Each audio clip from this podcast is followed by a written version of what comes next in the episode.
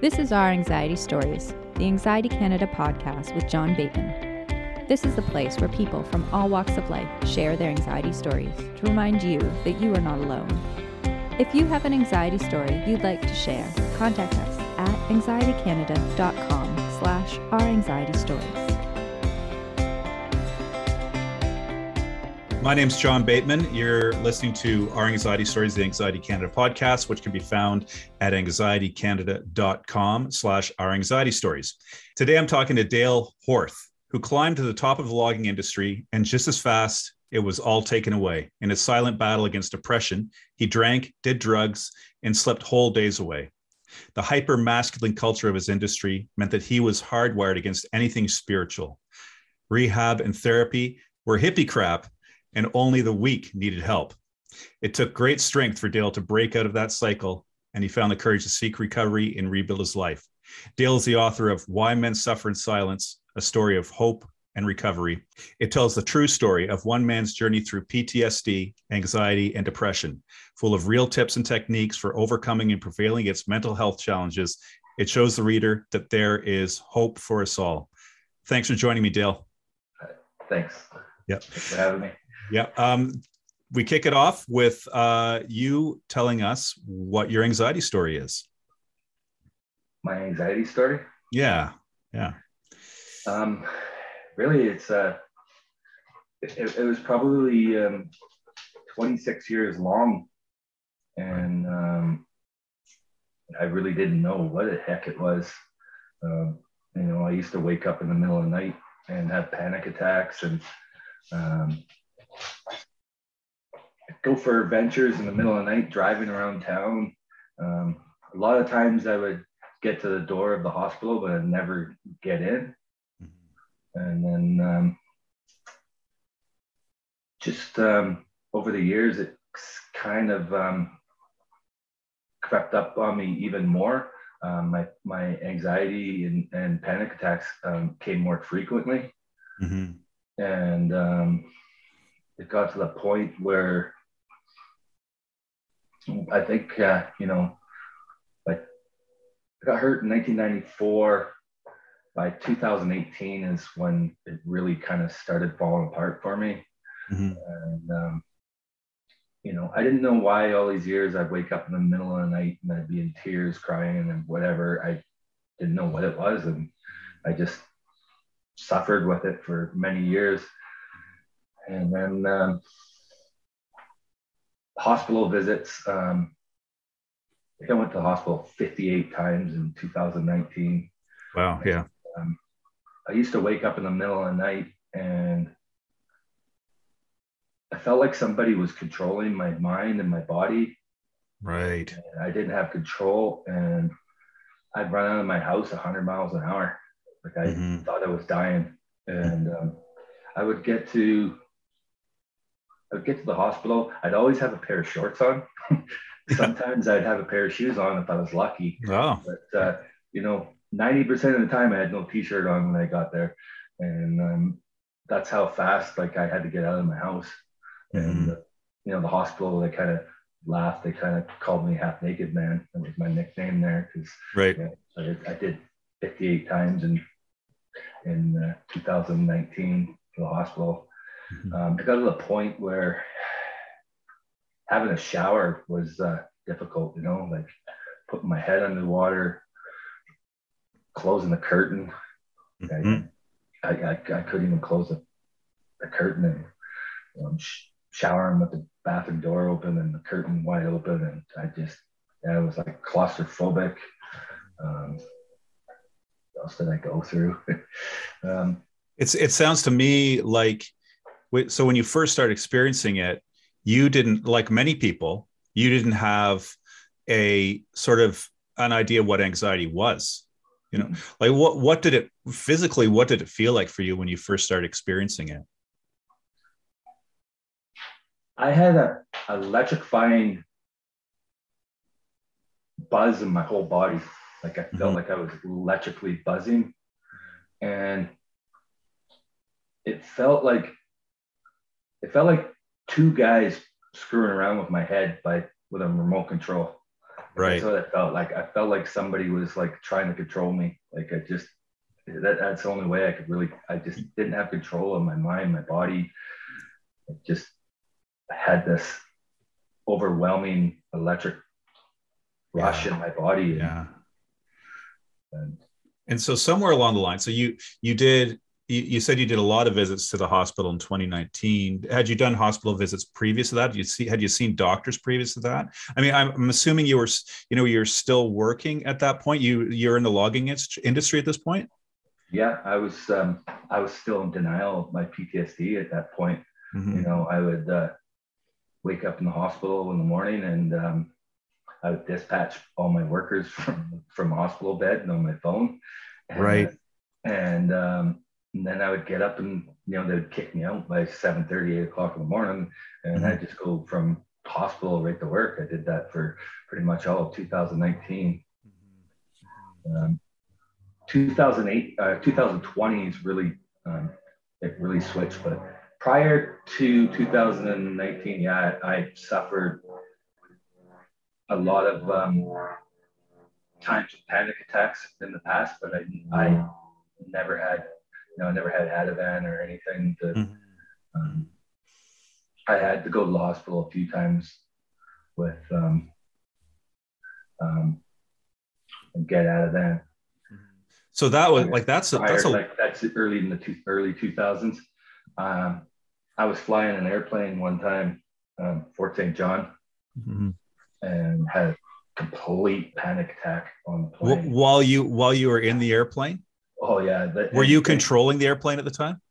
No, I. Okay, I, okay. I was like, you know, I was scared because I didn't want to make a scene, Yeah. and um, I wanted off that plane, and I wanted off now. I've had panic attacks on airplanes too. And uh, yeah. I started, you know, ripping my clothes off. I had no shirt on. Yeah. That, that Yeah. was first thing to go.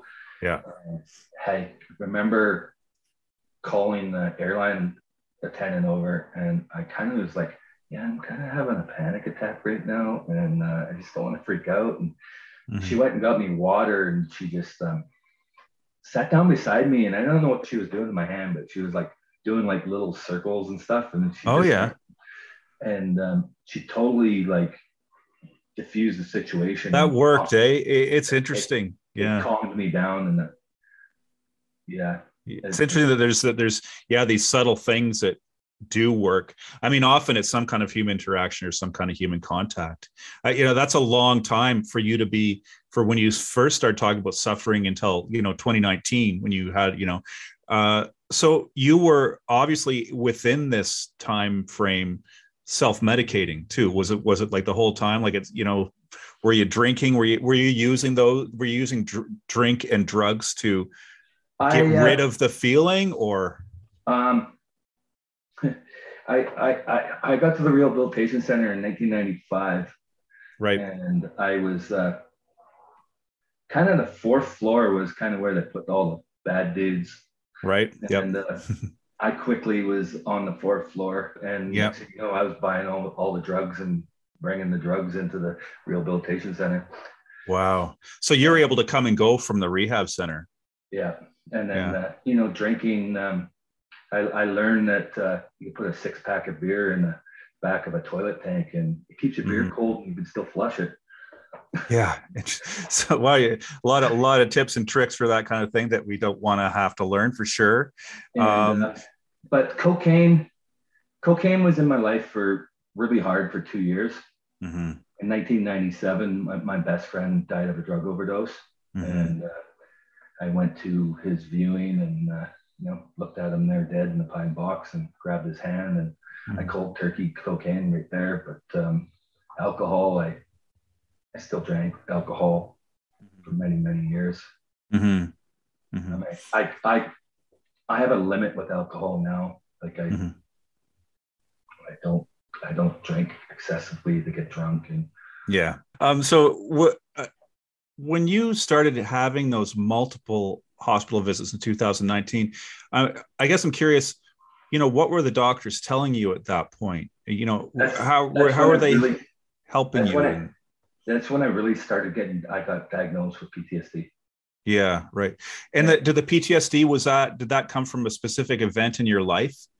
That, yeah, so, that... I, so July 14th, 1994, I was involved in a major logging accident. And right. um, I just actually proved that I had head injuries yeah. um, from my throat. I broke my ribs, lacerated wow. my liver, broke my back in five spots, something with my hip, broke my femur in half. I broke my left ankle, all the toes. And wow. uh, I shattered my right ankle and I broke my tibia, fibula, and patella and a bunch of cartilage in my knee. So, um, yeah, it was a, quite a mess. And um, that's trauma. That's trauma for sure. Yeah. And uh, I, I lived with, you know, I've been hyper vigilant um, for 28 years. Mm-hmm. And, um, you know, I went to uh, West Coast Resilience Center in uh, 2020 as mm-hmm. a PTSD clinic. And um, they're the ones that really showed me how um, hyper vigilant I was. Mm-hmm. And I honestly, I didn't know I was hyper vigilant. Um, it's kind of upsetting, kind of in a way, because uh, I've started a new career path and it's all into safety. Yeah. What What were you? You say you're hyper vigilant. What were What were you hyper vigilant of at that point? I can see death. I could see accidents. I could see. Right. I could. I see things what um, can happen. So your vigilance is trying to avoid you know the hypervigilance you're talking about at that time is trying to avoid anything that might cause that that might lead to that kind of outcome put it, put it this way um, say we go for a walk on the seawall of vancouver and we're going around um, what stanley park mm-hmm. you know you would be walking and and you know you'd be looking at the flowers and smelling the flowers and smelling the grass and mm-hmm. and you know listening to the birds chirp and looking at trees and just seeing the beauty of things. And I'm scanning for danger, danger, danger. Right, right. Danger. And I, I'm not smelling anything. I'm not. I'm just. And, and that's a real double whammy when it comes to anxiety, because one on one hand, it's causing anxiety from you know you seeing all these things in the world that most people just walk by, and also you not being able to enjoy things that most people are enjoying at the time and I, I square things off. Like I, I really, right. so I go, okay, this area here is gonna reach me. Then there's this over there, potential, this potential, and that's what I, I kind of always did. You know, as I driving down the road and there's a big logging truck coming down the road, I'm kind of going to the to the right of it, giving them room because I could see them crossing the line and squishing me or like yeah, yeah. Yeah, and, and, you know, like you say, hyper vigilance, but we'll we'll get into it. But you know also great qualities for you know we need people like you to to be that person. Um as long as it's not causing you you anxiety and ruining your life. I want to circle back to because because i initially asked about the about 2019 and when you started getting an idea of what was going on you know what how were the doctors and nurses reacting to you and treating you during you know these multiple visits that you did in that year they were more or less um, just hit me with a lot of drugs when I got to the hospital. Right. Yeah. Yeah. So benzos or or whatever, something like stuff like that to kind of calm yeah, down. I, I would get there. You know, I was probably on two milligrams of uh, Ativan at mm-hmm. that point at mm-hmm. nighttime mm-hmm. to go to sleep. So when I get to the hospital, they were hitting me with four milligrams. So they would give me an additional like two milligrams. Or sometimes they would give me like some i know they were using antipsychotic meds on me and stuff. Yeah yeah um, um, yeah i just it's like you know the last time i went to the i uh, i went to the hospital well not the last time but i just remember one time i went to the hospital. It was i think it was 2021 mm. um, that was my only time that year. And i went there and they're like dale horth. And i'm like yeah, half naked man. She goes, oh yeah, yeah, yeah, right. and then uh, you know, I just like like peeled my clothes off, jumped into bed, and they I just like okay, I have a warm blanket, and you know they brought me some Ativan or something, and way I went just went to sleep. Yeah, yeah. Just, it's just like I was like I don't know, it was kind of like I was at home. yeah, yeah. So so somewhere along the line, like you you you figured out how to get real real help. I'm assuming you know did you end up you know going somewhere to help deal with your anxiety talking to somebody to help deal with your anxiety? You know what was your direction yeah, I, there? so in um, 2018 so i i swore off against um, all counselors back in the early day. Mm-hmm. i had a really bad counseling session in, in uh, december of 1994 mm-hmm. um, where i feel like she got me to act out anger she got me blacked out mad and then uh, wow.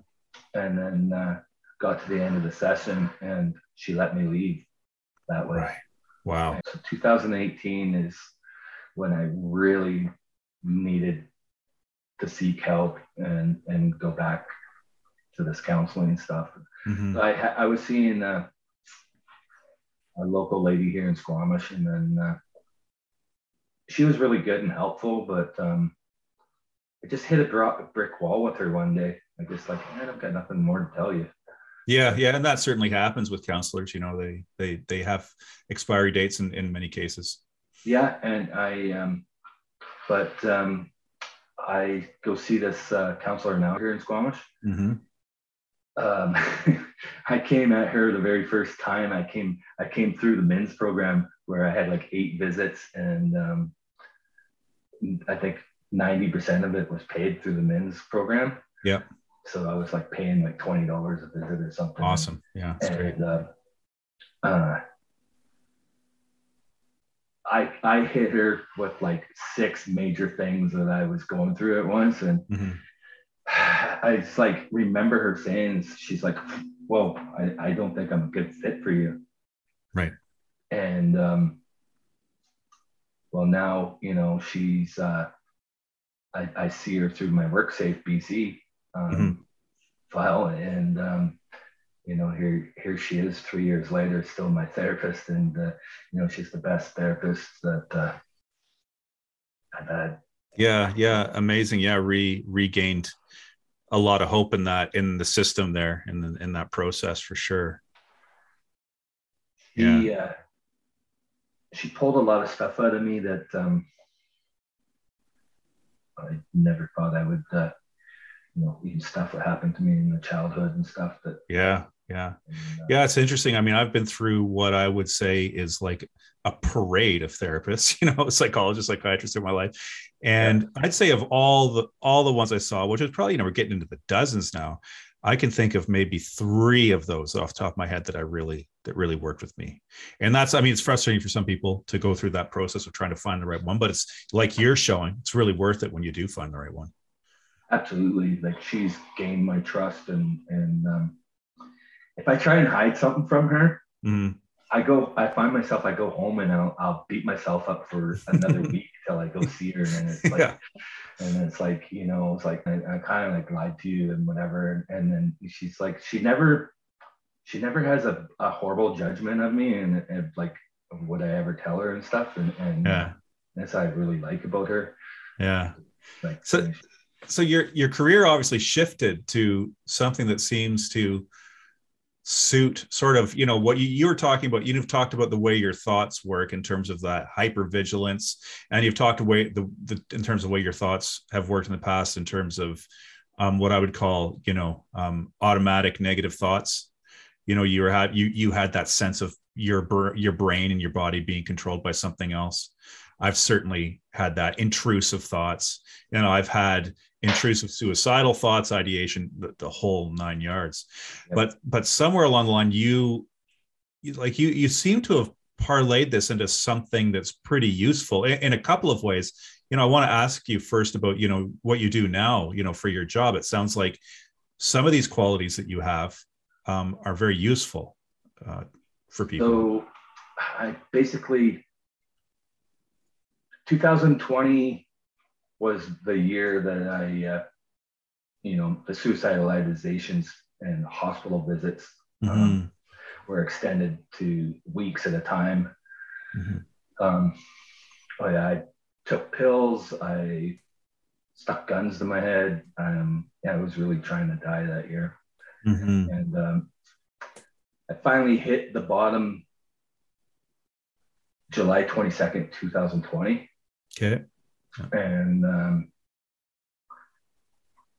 that's when WCB reinstated my old 1994 claim.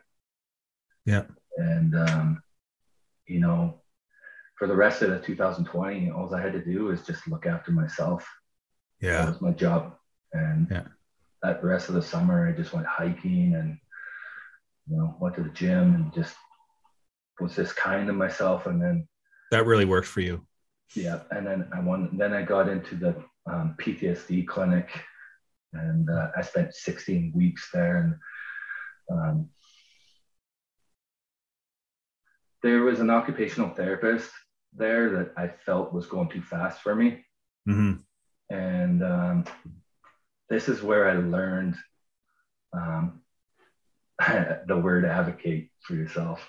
right. Yeah. Yeah. Like, like I, I used to be either attacked by the throat or I would go the other direction and just let people walk all over me. Right. Yeah. So I never knew the middle ground of standing up for yourself and saying no and doing it respectfully, saying no and and um, having positive results and nobody hates you. yeah, it's an amazing thing when you come across that one, isn't it? yeah. So I I, uh, I had to I had to learn. I, I wanted to fire this guy, yeah. and I had to do two sessions with counselors to like fire this guy. Oh yeah, for sure. Yeah. And um, I did, and then I then I got a, a new female occupational therapist, and then was just off to the races. And great. Um, mm-hmm. So what do you do now? What's your occupation now? So in 2017, I went to Alberta on my own, and I I started doing safety courses. Mm-hmm. And uh, I did my national construction safety officer course. I had to do like wow. 14, 14 courses to get that designation. Mm-hmm. And uh, anyways, uh, I, so I got my NCSO and um, I did do some work with it. I went, I went and did pulp mill shutdown tours and stuff, but yep. I ended up back in the logging industry back. And then my dad retired and I took my dad's company over. Yep and then till 2020 and then um, because i did the ncso um, i'm going after my right now i'm going after my crsp mm-hmm. which is certified registered safety professional right but um, before you can do that you have to take your osha yeah occupational safety health administration yeah. and um, i'm about six weeks away from completing my osha right now Awesome. Yeah. Um, you know, uh, I'm in uh, University of uh, Fredericton. Right. Oh yeah. Wow. Yeah. And um, you know, my my marks are like 90, 95 percent. Yeah. and it's like, uh, you know, I graduated high school on intimidation.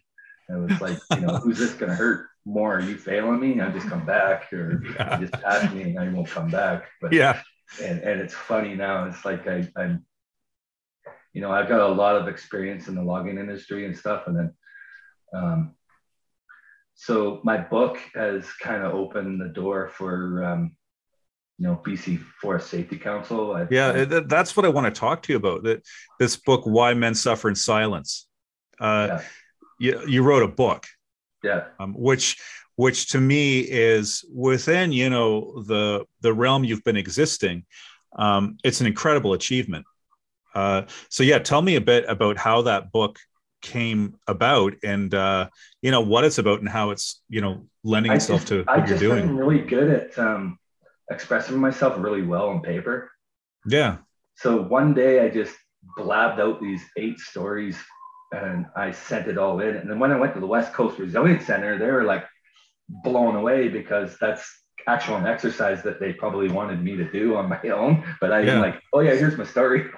Yeah, and, uh, amazing. So uh, a social worker got a hold of my stuff and she said, um, "You, uh, your your stuff is like brilliant. Like you should write a book." Mm-hmm. And I'm like, "Yeah, okay."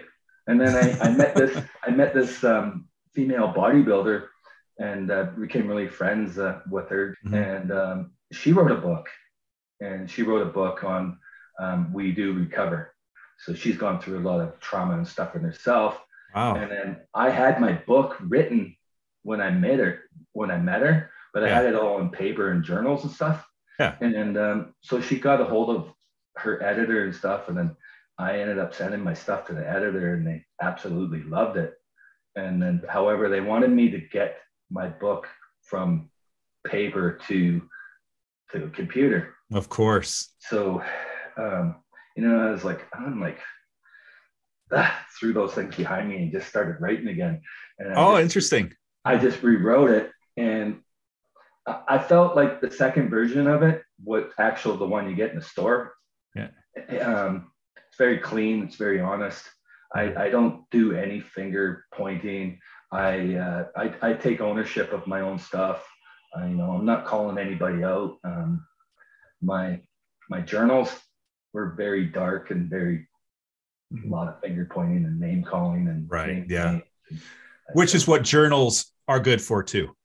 yeah but so i'm Yeah. kind of glad I, I i wrote it out and then it was a it was a long process so i i had um hired two editors so then when i got the FriesenPress my book was in really good shape Mhm.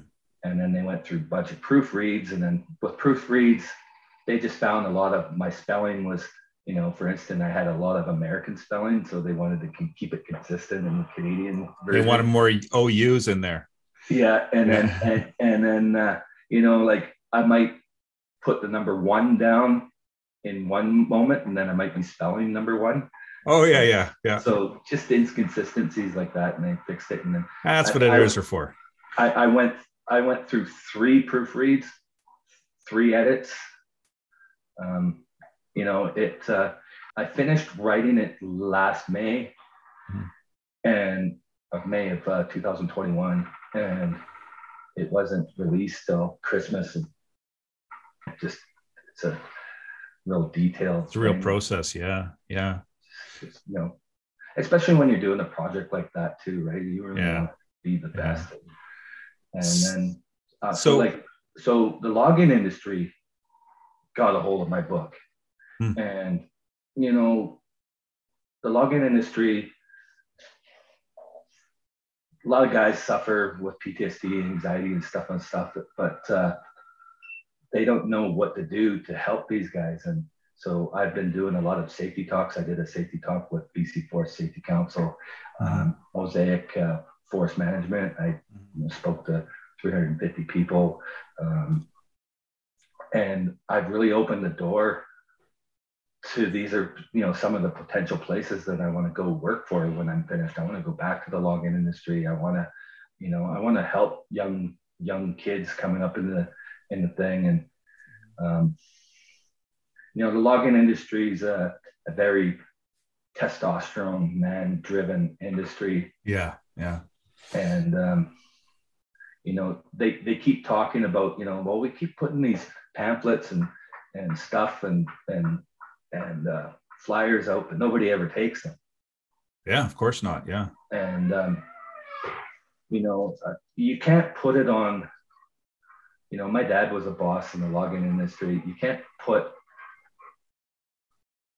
my I, I know my dad would it would drive him mental all of a sudden he's you know like i gotta worry about these guys getting to work in the morning and i gotta put them here and now i gotta you know hug and freaking kiss them when they're Yeah.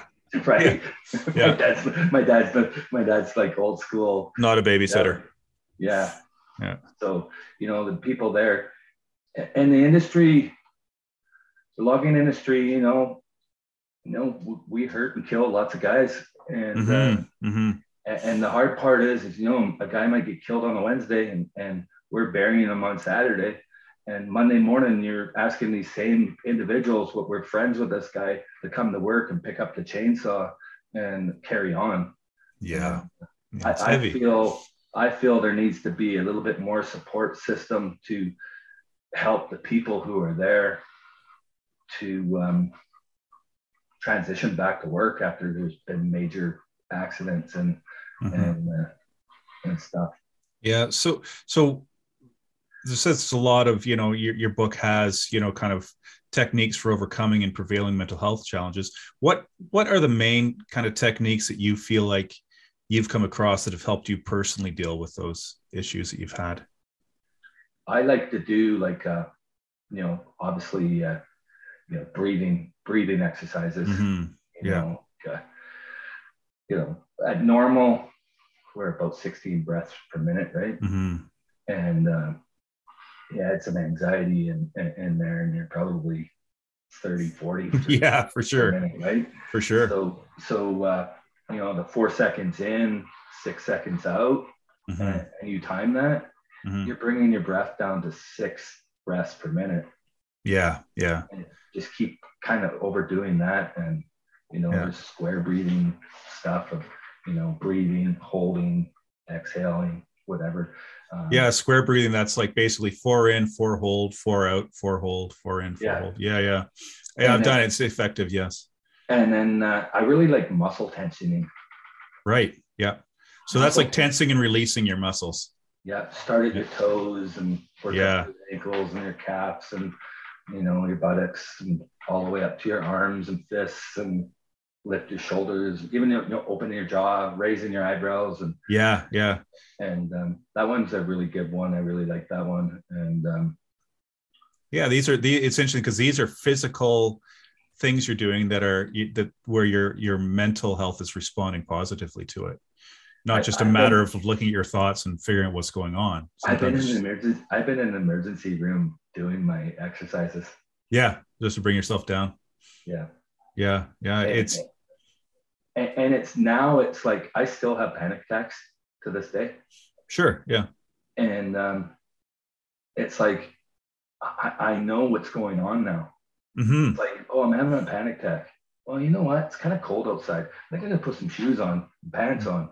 And I'm like, oh, yeah, I'm- I probably should put a shirt and a coat on, and you know, I don't run out of the house half naked. Yeah. Yeah. Yeah. Yeah. like, You, yeah. You sounds like, like, you, hold on, hold on, anxiety. I'm gonna get dressed here, yeah. and then we'll And- deal with you. And so by the time you're kind of done all that stuff getting dressed, your anxiety attack is probably on the way out. I have a I have a spot where I walk on my street.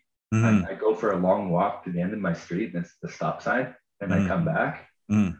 And a lot of times now, I don't even have to leave my porch. I could just sit outside on my porch and I'm like, and I'm just like, okay. And like, Mhm. and then I, I go back in the house. I'm like, I can't get back to sleep right away, but I'm like, oh, you know what? I'm just going to watch some YouTube or something. Yeah. Yeah. Yeah. And, so- It- and, and the YouTube videos will kind of change my mind. And then all of a sudden, boom, I fell asleep. Yeah, the, it's interesting how um, knowledge of what a panic attack is really, for me, helped mitigate them, almost eradicate them. You know, I might have one a year at this point, and uh, just knowing what was happening and just telling myself that was happening really, really took the edge off. It's interesting that you. So you were talking about when you'd walk out your street, you'd that by the time you got to the stop sign and back, you would. That's normally what the time would have been to get rid of a panic attack but then that just kept decreasing and decreasing until you're just stepping outside of your house. Yeah. Yeah, yeah, it's amazing. That's a great technique. You know, it's a nice way to measure it too. And, and uh, I keep my I keep my emergency out of it. Yeah, oh for sure. and um, you know i get six tabs at a time Yeah. and i can go nine months without taking one Yeah, yeah. Sometimes it's just nice knowing that you have them. You know. i i take them everywhere i go like if Yep. i'm going to vancouver i always have my emergency meds with me and stuff Yeah. and yeah i feel safe It's kinda smart. like- Yeah, it's smart. kind of like my security blanket Mhm. um, I'll get on an airplane and know I have them in my pocket. Yeah. I feel cool. Like I'm like, okay, yeah, I'm not gonna have a panic attack because I know I've got these in my pocket. We're yeah, good. yeah, Just yeah, Knowing that exactly, just knowing the feeling that you have them.